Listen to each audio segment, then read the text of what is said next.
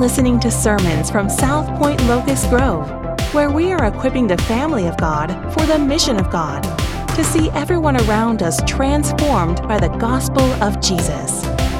For more information, please visit southpoint.org.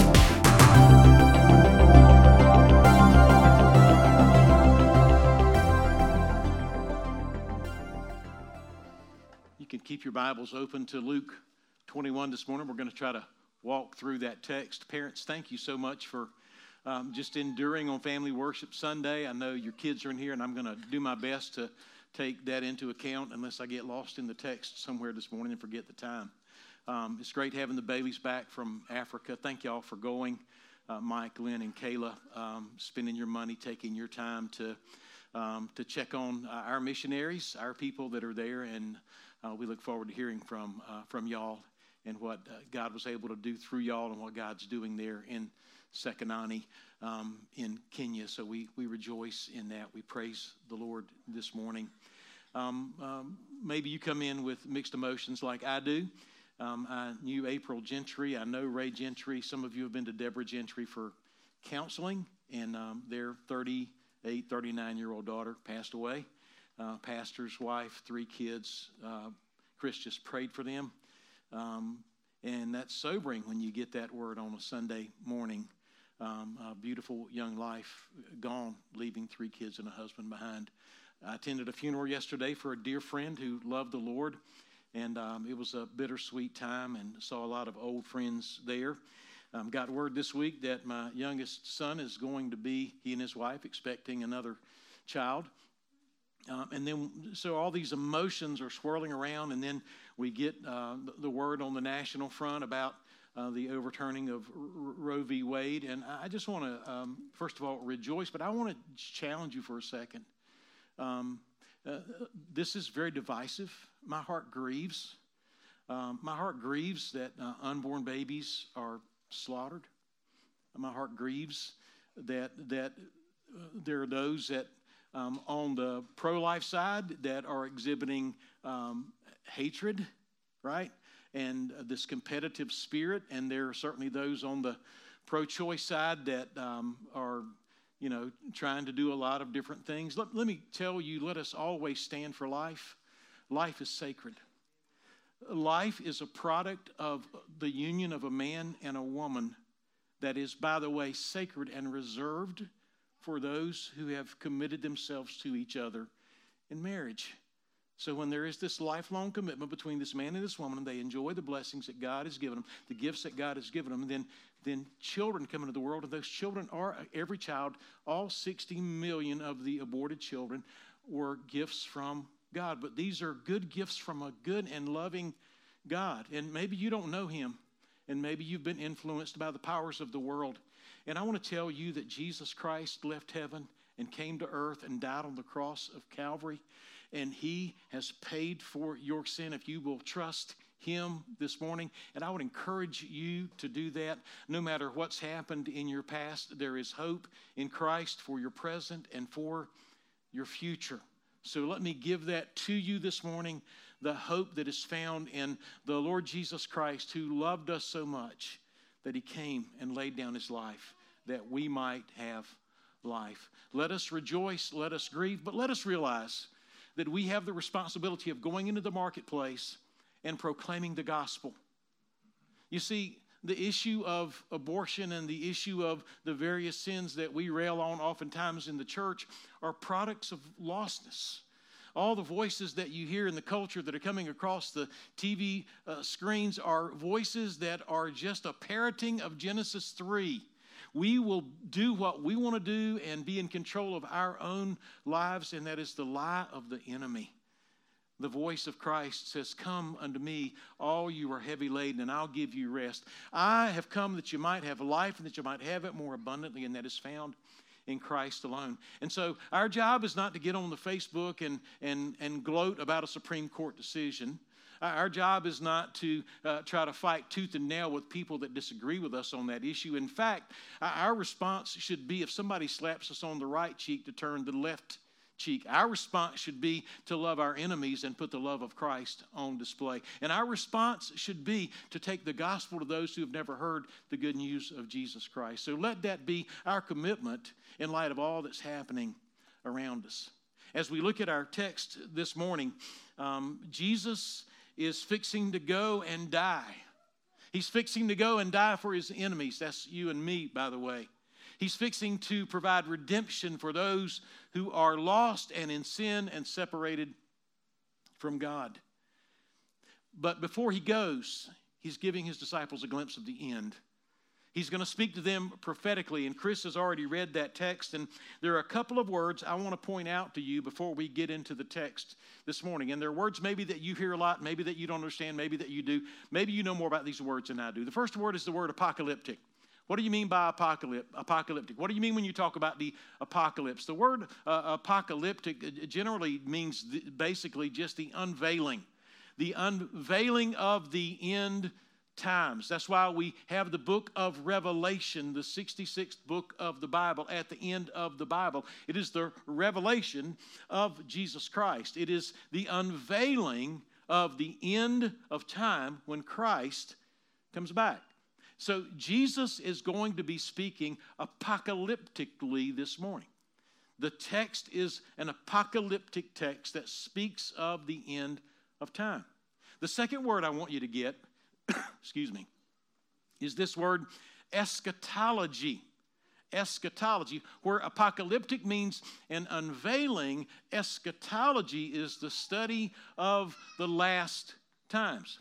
And there are several different views Y'all, excuse me. there are several different views as it relates to how things are going to unfold in the last time. I'm going to tell you these three different categories, three predominant categories. There are other categories that you may be familiar with. I'm going to briefly touch on them because I want to tell you that if you're looking for a predominant eschatological perspective or last time's perspective or system that you want to fit what I'm going to say into, don't look for one. Don't waste your time looking for one because I do not want my eschatology to determine how I read the text. I want how I read the text to determine my eschatology. For example, the word generation is going to be mentioned in this text. Some people will say, well, since generation is mentioned in this text, that there would be people in this generation that would be around when Jesus comes back, and obviously those people are dead. This text cannot be speaking literally. But they didn't take the time, a very prominent theologian didn't take the time to consider what the different meanings of generation are in the text. He simply grabbed his eschatological system and laid it over the text and said, This is what the text means because that is the eschatological system that I believe in, or the end time system that I believe in. There is a postmillennial eschatology. There is a premillennial, historical, and dispensational eschatology. That's where we get to talk about the rapture and those kinds of things. And then there is an amillennial eschatology. One would say that Scripture is more literal, the premillennial perspective. The amillennial perspective would say that many of these things are symbolic and spiritual, but not literal. I'm probably going to mix all of that up this morning as I look at the text and try to share with you what I believe Jesus is trying to say to us this morning. Jesus is also delivering what's known as the Olivet Discourse. If you want to compare Luke 21, verses 5 to 38, you can compare it to Mark chapter 13. You can compare it to Matthew chapter 24 and 25. If you've grown up in church like I did, you've been to church, and at some point during the week, they're going to preach an end time sermon, and they're probably going to preach from Matthew 24, the Olivet Discourse. It's called the Olivet Discourse because Jesus is preaching from the Mount of Olives. So, just a little background into the text, some understanding. If you'd like to know more about um, eschatology or uh, apocalyptic literature, um, go talk to Luke Aiken. He can tell you all about it this morning. So, and I'm picking on Luke. Luke didn't tell me to tell you to go see him, but um, I'd rather somebody else talk about it besides me because it can get awfully confusing. There, there are three things that Jesus is looking at in the text. Let me give you an overview before I give you an outline. First of all, from our perspective, in verses 5 to 19, Jesus is looking at the past. In other words, Jesus is going to be talking about in the text the fall of the temple or the destruction of the temple and the fall of Jerusalem. And here's what I want you to understand this morning all of that has already taken place. Verses 5 to 19 have already taken place in the past, historically. 70 AD, when Titus moved into Jerusalem and destroyed the temple and destroyed the city of Jerusalem and killed what Josephus says was a million Jews. Other historians said it was a half million Jews and took 100,000 people and put them into captivity. But then when we move into verses 20 to 24, um, we, we, see in verses 5 to 19 the destruction of the temple. We see in verses 20 to 24 the destruction of Jerusalem. Again, all of that has already happened. When we come to verses 25 to 28, we go from looking at the past from our perspective to looking at the future. Here's what Luke is saying as he's looked back at the destruction of Jerusalem, but he looks at now looking forward, beginning in verse 25, all of this upheaval that's taken place, and the Son of Man, a reference to uh, Daniel chapter 7, verses 13 and 14, that's talking about the Messiah. As he looks forward to the future, here's what I believe he is saying. Just as sure as the temple was destroyed in 70 AD, and just as sure as Jerusalem fell in 70 AD, it is just as certain that the Son of Man is coming back. But that is the future. That is the future. So we see the past from our perspective, the, the destruction of the temple, the fall of Jerusalem. We see the future, verses 25 to 28, the Son of Man coming back. And then, thirdly, we see the present what is he telling them? Jesus is spending most of his time not answering their question. They ask a question in the text When are these things going to happen? Jesus never gives them a direct answer. Jesus never gives them a date. All that Jesus does predominantly is tells them how to live until he comes back. Don't miss that. Don't miss that. There are things within the text that we find ourselves drawn into that lure us, that draw us away. But let us understand that he's telling us listen, it's, it's certainly about the past, historically, that's important. It's certainly about the future, things that are going to happen.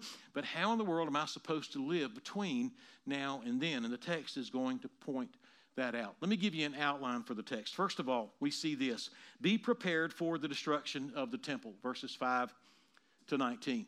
We see several things in the text this morning. Number one, we see in verse number five this admiration. You can see that there. And while some were speaking of the temple, how it was adorned with noble stones and offerings, Jesus tells them in verse 6 As for these things that you see, the days will come when there will not be left here one stone upon another that will not be thrown down. They're like, Teacher, how can these things be? When is this going to happen? So we see this admiration for the temple. We've got to understand that the temple was, was stunning in beauty and magnificence. It was probably one of the most, if not at this time, the most unique structure in the world. It was Herod's temple. Herod had remodeled it, Herod had beautified it. It was covered with gold. Donors were constantly giving money so that something new and ornate and beautiful and expensive could be added to the temple. This temple had literal and symbolic purpose. You've got to understand, you're sitting here with uh, these, these Jewish individuals that have this great admiration for the temple, and this temple represents the, the, the presence of God. Where is God? He's in the Holy of Holies. You want to meet with God? Go to the temple. That's where we get our idea of the sanctuary. Take your hat off in the sanctuary. God is in the sanctuary. We are in the presence of God. I'm not saying that's accurate, but but these folks said, "Where is God? He's over here in the holy of holies." This is a representation of the presence of God and the power of God, and a place where people would go to worship God. It's representative of the atonement for sin, as they would take sacrifices and blood would be shed. It represents redemption and teaching and hope. This building that they're admiring represents the epicenter of their lives and the epicenter of their understanding of God. Talk about their spiritual life. It was important to them. Talk about how psychologically they were impacted by their spiritual life and physically how they were impacted by their spiritual life that revolved around this building, the temple. This is where their hope rested. So we've got to understand their admiration. They weren't just looking at it from an architectural perspective. I think we can understand that a little better when we look at Nehemiah chapter 1. And Nehemiah gets word that the temple and the city and the walls have been flattened in Jerusalem. And Nehemiah breaks down and cries because that place was where the glory of God stood, rested. It was a powerful, powerful place. So we see this admiration, but Jesus then talks about this destruction the destruction of the temple. It was destroyed in 70 AD. There was a four year, around a four year siege, and finally in 70 AD, the Gentiles broke through and destroyed the temple. Now, this is important. The temple was destroyed in 70 AD. Jesus is sitting here talking to these, these disciples in 30 AD. In other words, he's making a prediction about what's going to happen to the temple in great detail 40 years before it happens. I'm not sure who you think Jesus Christ is, but I'm telling you, someone that can predict the future with the accuracy that he predicted it must have something going on inside of, him, that's a lot different than you and me. And I would suggest to you that Jesus Christ is none other than God, God's very Son, the deity of Jesus Christ. Jesus, 40 years into the future, is saying, that not one stone will be left upon another. They're looking at these stones. Some of these stones weighed one 100 tons. They're looking at the beauty. They're looking at the gold. They're looking at the extravagance. How could anyone destroy it? Why would anyone destroy it? Yet, if you go there today, and I've been there, all you can go to is the Wailing Wall, which was the, the underpinning or a retaining wall for the western wall of this huge temple structure. That's all that's left. And you can see the massive stones that are there, and every stone literally was torn down. But now here's what they thought because of the significance of the temple, and because Jesus saying not one stone's going to be left upon another stone, in their mind, they had to be thinking if that happens, surely that is the end of the world. Surely that is the end of time. Surely this is the apocalypse when the temple, when the center of God's universe comes down. This has to be the end of human history. And so they question him. They, they're not questioning whether or not it's going to happen, they just want to know what the warning signs are. And if you're doubting that, Jesus clarifies it in verse 9. If you look at verse 9. He says, but the end will not be at once. So they're thinking, okay, the temple's going to be destroyed. The end is coming. When is the end coming? Jesus is like, no, no, no, no, no, no, wait a minute. The end is not coming at once. This is not the end. This is the end of the temple, but it's not the end of time. He's assuring them that the destruction of the temple and the destruction of Jerusalem are not the ultimate end. In other words, here's how we look at prophecy. We look at prophecy through bifocals. Some of you know what bifocals are. I've got progressive lenses on, and I can look through the bottom of my lenses, and I can see up close, and I can look through the top of my lenses, and I can see the wrinkle on Pat Cogan's forehead back there. All of them. I can't count them. Okay? And so and so you can see up close and you can see far away. The text is giving us this up close perspective as we look through one part of the lens, and then the and prophecy does that constantly. Looking up close, what's happening up close, the temple is going to be destroyed. Jerusalem is going to be destroyed. Looking far away, the Son of Man is coming. The Redeemer is coming. Our redemption is going to be understood. Now, in between time, in between these two lenses that we're looking at, up close and far away, how do we live. So, what does Jesus do? They ask a question, and teacher, when are these things going to be? And Jesus then doesn't answer the question. He doesn't answer it. Jesus then tells them that they're going to run into a couple of issues, and he begins to give them instruction.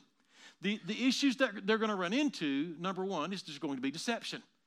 There's going to be a lot of people setting dates. There's going to be a lot of people saying, Hey, I'm the Christ. There's going to be a lot of people that are trying, going to try to develop these eschatological systems, these last time systems of thought, so that they can predict with some form of accuracy exactly when Jesus is coming back. And Jesus is not about that at all. He starts out, see that you're not led astray. See that you're not deceived. Don't, don't fall for that. So he instructs them. not only does he instruct, instruct them and tell them that there's going to be deception, he also instructs them and tells them there's going to be persecution. So beware of deceivers. And secondly, be prepared for persecution. Verse 10, he tells them what was happening then and what will be happening all the way up to our time. And until the end, nation will rise against nation, kingdom against kingdom. There will be great earthquakes. There were earthquakes in 61 um, AD and in, in, in 63 AD. Phrygia and Pompeii. We know that historically. You can read about that. But before all this, he said there's going to be great signs in the heavens, verse 12. But before all this, they will lay their hands on you and persecute you. So there's going to be deception and there's going to be persecution. They're going to deliver, deliver you into the synagogues and prisons. You're going to be brought before kings. You say, when did this happen? Read the book of Acts. Begin reading in Acts chapter 5. Look at Stephen, who was stoned, who was killed. Settle it, therefore, in your minds not to meditate beforehand how to answer I'm going to give you the words to say. You're going to be delivered. You're going to be hated. You're going to be persecuted. You're going to be, um, you're going to be killed, executed.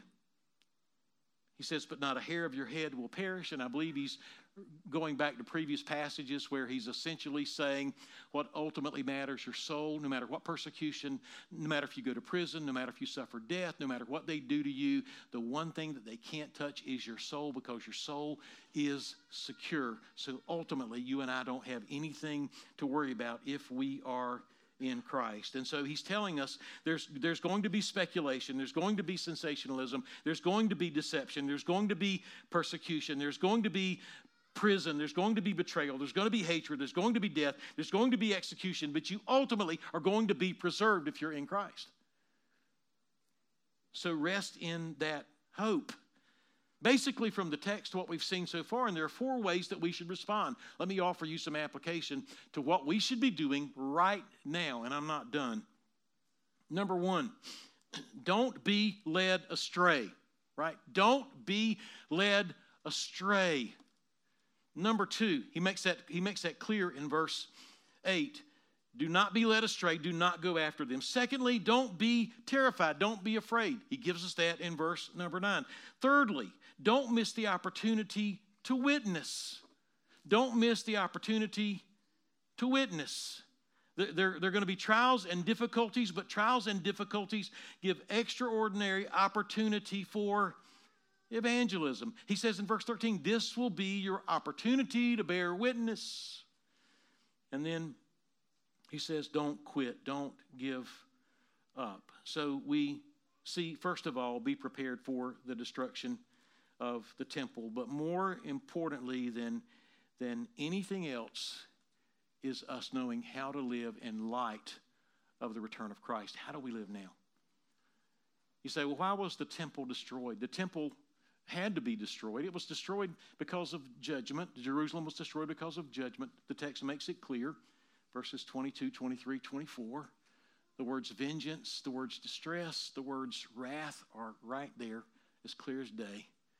The temple was also destroyed because there's no longer a, need for a building that supposedly houses God. There's no longer a need for a building to go and take animals and sacrifice those animals as atonement for your sin because the perfect sacrifice has come. His name is Jesus. Jesus laid down his life for you and for me, and he said, It is finished. There is therefore no need for continued sacrifices. Jesus rose victorious over death, over sin, over the grave, and he is seated at the right, hand of the Father, and he's waiting to come back.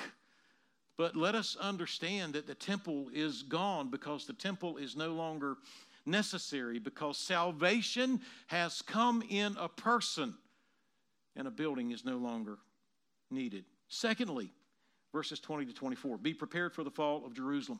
Notice, notice the text, verse 20. But when you see Jerusalem sound, surrounded by armies, then you know that its desolation has come near.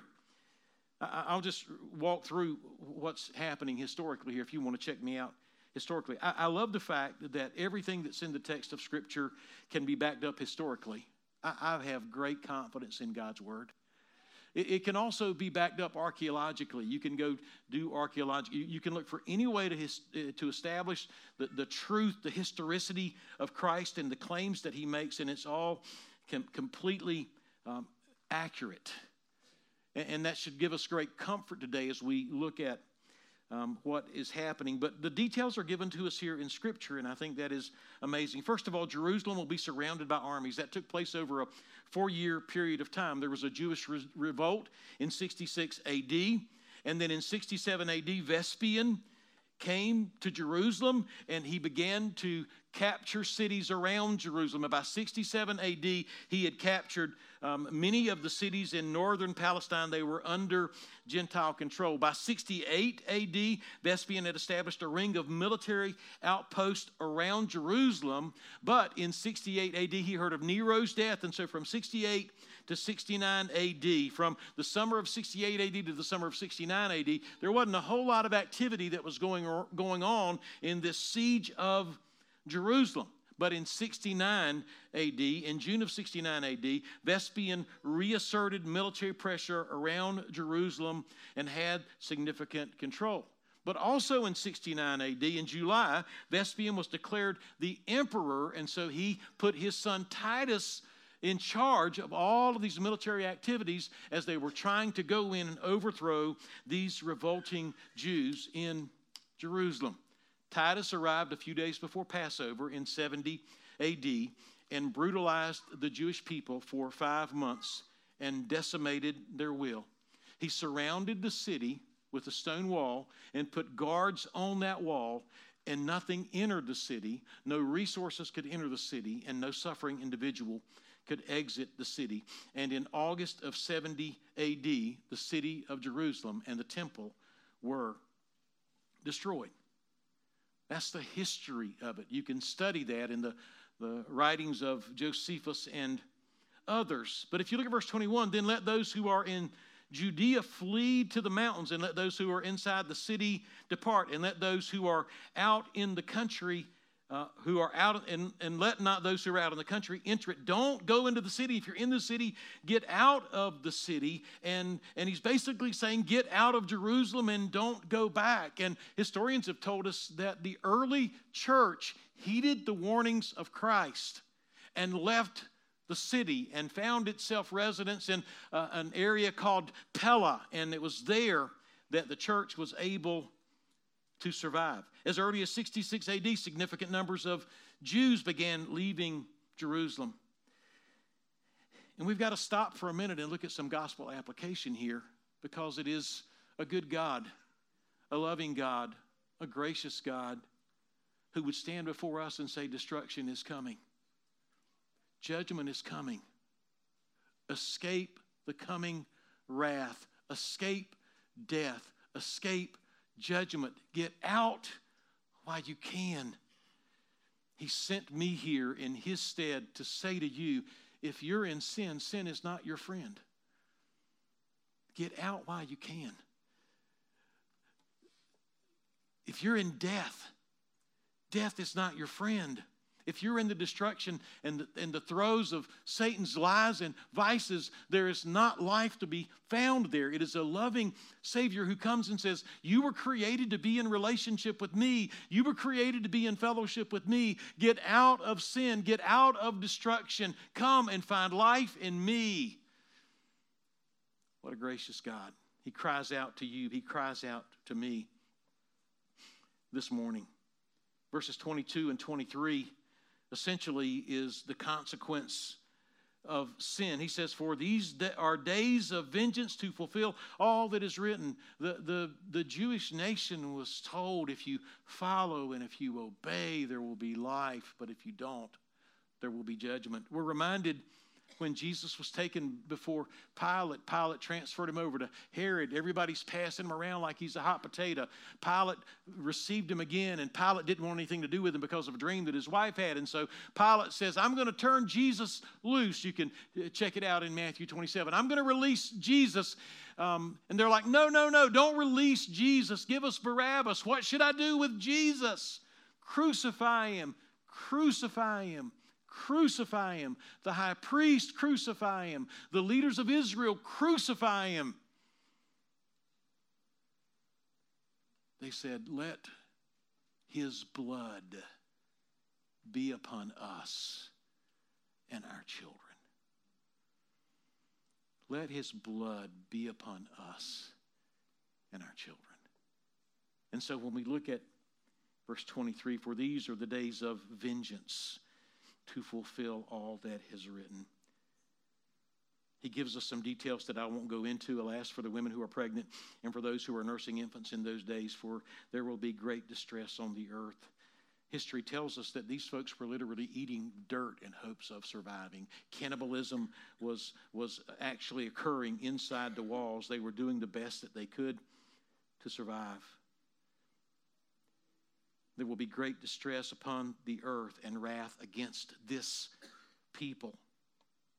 And they will fall by the edge of the sword. I've already mentioned some historians said a million people and be led captive among the nations. Some have estimated that there were 100,000 people who were taken captive. And Jerusalem will be trampled underfoot by the Gentiles until the times of the Gentiles are fulfilled. Pick a view on that. Jerusalem had no Jews in it at this point. Jerusalem was destroyed.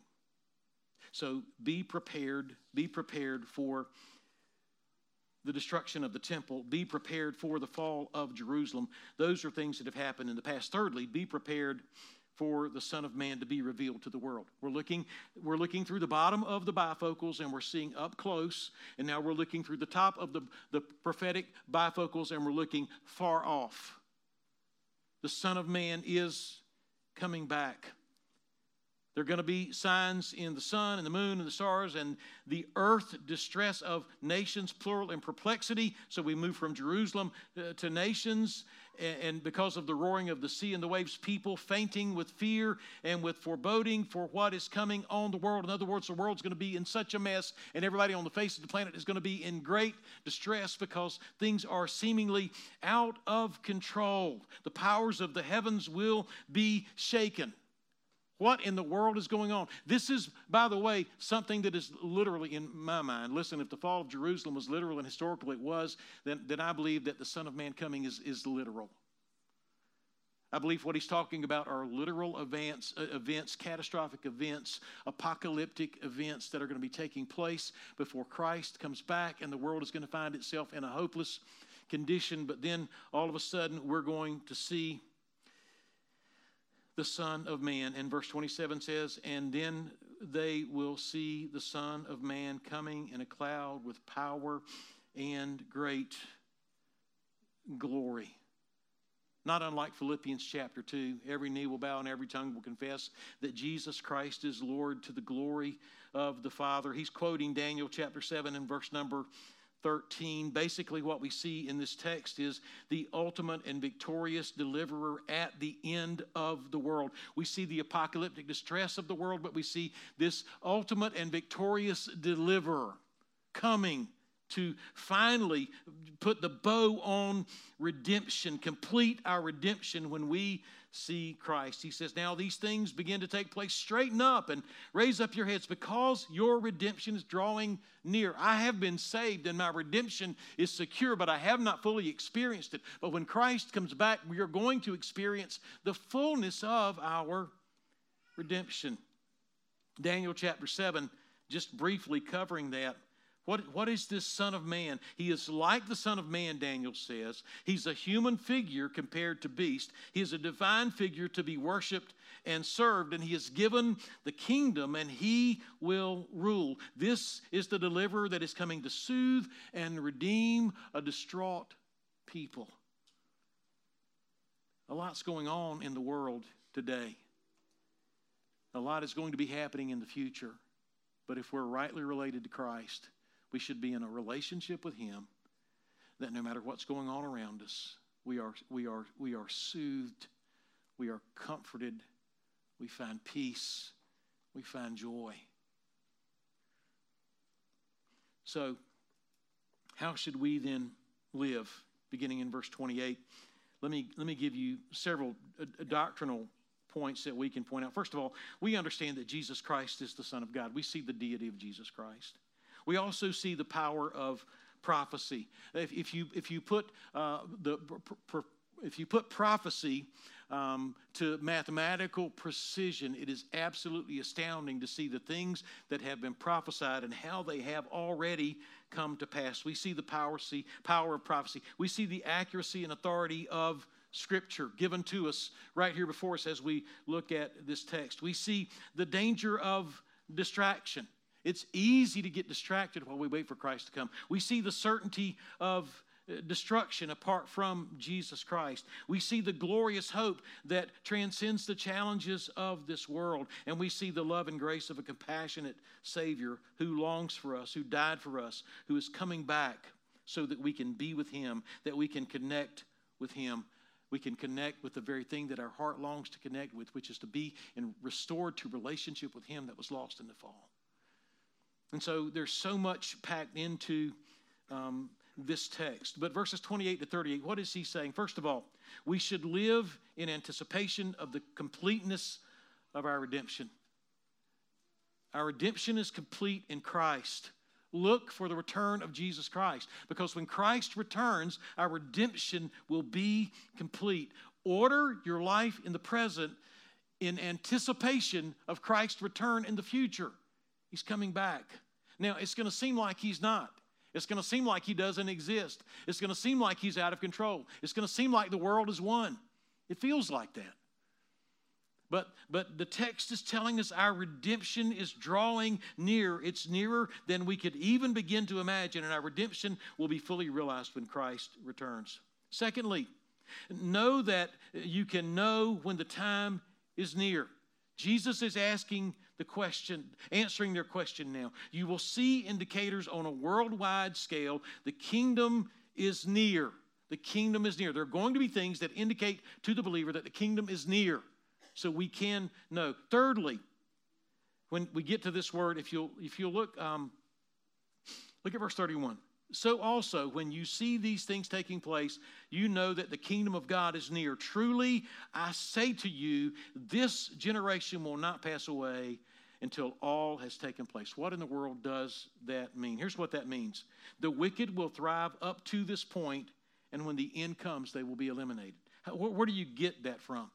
The word generation means a group of people, or can mean a group of people characterized by the same spiritual condition. We see it in Luke chapter 11. We see it throughout Scripture. A generation is characterized as a group of people that are characterized by the same spiritual condition. Here's what one writer said This generation carries with it a pejorative twist and results not simply to people within a 30 to 40 year time block, but those who have been, are, and will be light rejecting, kingdom opposing, Messiah spurning people. The phrase refers to a type of people, not primarily to their time. He said, This generation is not going to pass away. This generation is not going to pass away until the end, but in the end, those that are light rejecting, kingdom opposing, Messiah spurning people, while they may be flexing their muscles and they may be, they may be dominating the news feed and, and they may be occupying our voices and we're listening to them and they sound reasonable, but they really don't if you can reason. They really don't. They really don't if you know Scripture. They really don't if you have a relationship with Christ. But it all sounds so overpowering. They are going to be with us. This generation will not pass away. There is going to be wickedness. There is going to be a constant challenge to the Scripture. There's, there's constantly going to be sin that abounds all around us. It's not going to pass away until Christ comes back. And, and then, and then, Christ rejecting people who will who remain will in no way escape the judgment of the Son of Man. Evil seems to be dominating the earth, like the temple seems to be, be unmovable. Heaven is functioning in mathematical precision. Notice, notice what he says. I say to you, this generation will not pass away until all has taken place. Heaven and earth will pass away What's happening on the earth is going to pass away. Heaven is going to pass away. This sinful generation that is shaking their fist in the face of God, Psalm chapter 2, is going to pass away. But my words will not pass away. Your redemption is near. Trust the promises of God. When it feels hopeless, when you go back over to verse 19, verse 18, verse 17, when they're, they're imprisoning you, when they're killing you, when they're, they're uh, doing harm to you and to me, when we feel like when we're in the minority, God's word will stand. And we need to trust the promises of God. We need to trust God's word about the future. But then he goes on, verse 34. Pay close attention to yourselves. Don't be deceived or lax or careless with your spiritual life in your eager anticipation of the return of Jesus Christ. There is the deception of drunkenness and dissipation. There is this, this temptation to fall into a spiritual lull, to be intoxicated with the world and its pleasure. But he also mentions in the text the cares of this life, the deception of the cares of this life. But watch yourselves lest you lest your your hearts, your hearts be weighed down with dissipation and drunkenness. It's a great place to stop and say, What's going on in your heart? What's weighing your heart down? What's dominating your heart? Are the cares of this world dominating your heart? My wife was telling me last week she was in Colorado at Matthew's church, and she never remembers anything I say when I preach, but she remembered what his pastor said last week. And he talked about the how busyness has become a virtue. Right? I'm so busy, how, how virtuous it must be. We, we, our hearts, our hearts get enraptured with the pleasures of this world, and our hearts get enraptured with the busyness of this world, the virtue of just being busy and entrapped in this world. And he's like, No, don't fall for these things. Because that day will suddenly come upon you, for it will come upon all who dwell on the face of the earth. Stay awake at all times, praying that you may have strength to escape all the things that are going to take place and stand before the Son of Man. Folks, listen, if you believe in Christ, if you have believed the gospel, it is not going to be easy. No doubt, no doubt, when deception comes, many are going to run off with the deceivers. No doubt, when persecution comes, we're going to at least be cut in half, maybe a third maybe down to 10%. We're going to get out of here. We're going to get out of here. It's not going to be easy. So we need to pray. We need strength that is not our own, so that when the Son of Man comes, we will be left standing before Him and relating to Him and loving Him with all of our heart, mind, soul, and strength. We should be living now as though we are looking forward to that time when he comes. And then verses 37 and 38. And every day he was teaching in the temple, but at night he went out and lodged on the mount called Olivet. And early in the morning, all the people came to him in the temple to hear him. And Jesus is looking forward to his death. I've tried to unfold the text. We're looking at the unveiling we're looking at the last times, and we're looking at how we need to live until that time comes. I think the question that you need to answer this morning is Do you have a relationship with Jesus Christ? Has there been a time when you've come face to face with the fact that you are separated from a holy God, that you're a part of that generation, that when He comes back, you are ultimately going to be destroyed? Now, you may be with a great crowd of people right now that are just flexing their muscles, and, and the church looks like a bunch of idiots, but there's coming a day when the Son of Man comes back and He's going to make things right. But more than that, the, the, life that you've been looking for, the love that you've been looking for, the relationship that you've been looking for, the purpose that you've been looking for are all found in Christ and Christ alone. And if you don't know Him, I would, I would beg you I would beg you, as we sang this morning, to surrender your life to Him today. Surrender your life to Him today. You say, oh man, I've got that. I've got that. If you're a believer, would you ask yourself just what tentacles the world has on your heart? What, what connections do you have to the world that every time you try to lunge forward to Christ, you're pulled back? Every time you try to order your life around the return of Christ, you're pulled back like something's attached to you. This world will set its hooks in our heart if we aren't careful. That's why he's warning these people in this text.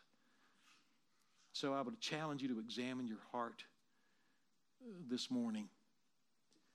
And I would challenge you to live between what's already happened in the past and what's going to be happening in the future for Christ and Christ alone and making him known to those around us. That's the challenge in the moment that we live in. A great opportunity in difficult times to bear witness to the gospel of Jesus Christ. Let's pray together. Father, thank you for just the clarity of your word. Thank you for proving your strength, proving your word to be so powerful and true, your prophetic word. Thank you, Lord Jesus, for the ultimate redemption that awaits us when you come back. And Lord, I, I pray now in these days that we would be developing a relationship with you as believers, that we would be walking with you, that we would be reading your word, that we would be praying, that we would be resting in who you say we are. So that when you come back, we won't be scared so that when you come back, we won't be shocked, but so that when you come back, our hearts will be, will be filled with such joy because there is nothing here on this earth that ultimately brings us joy. There's nothing here on this earth that ultimately brings us peace. And so I pray that until you come back, we would live in preparation for your return. And for those in the room that don't know you, I pray today that they would surrender to you, that they would surrender to your grace, that they would surrender to your love, that they would surrender to your forgiveness, that they would surrender to your mercy, that they would surrender to the escape plan that you have provided for them through your death, your burial, and your resurrection. Lord, help us as we navigate when we leave this place, the world that we go out into. I pray that we'd be faithful. I pray that we would honor you. And I pray that we would witness accurately and lovingly to those around us. And bless us now as we remember you symbolically through um, the meal that you have provided. I pray for those that have sin that they would be repentant I pray, Lord, for those of us that are looking forward to your return. I pray that this would just be a foretaste of that experience.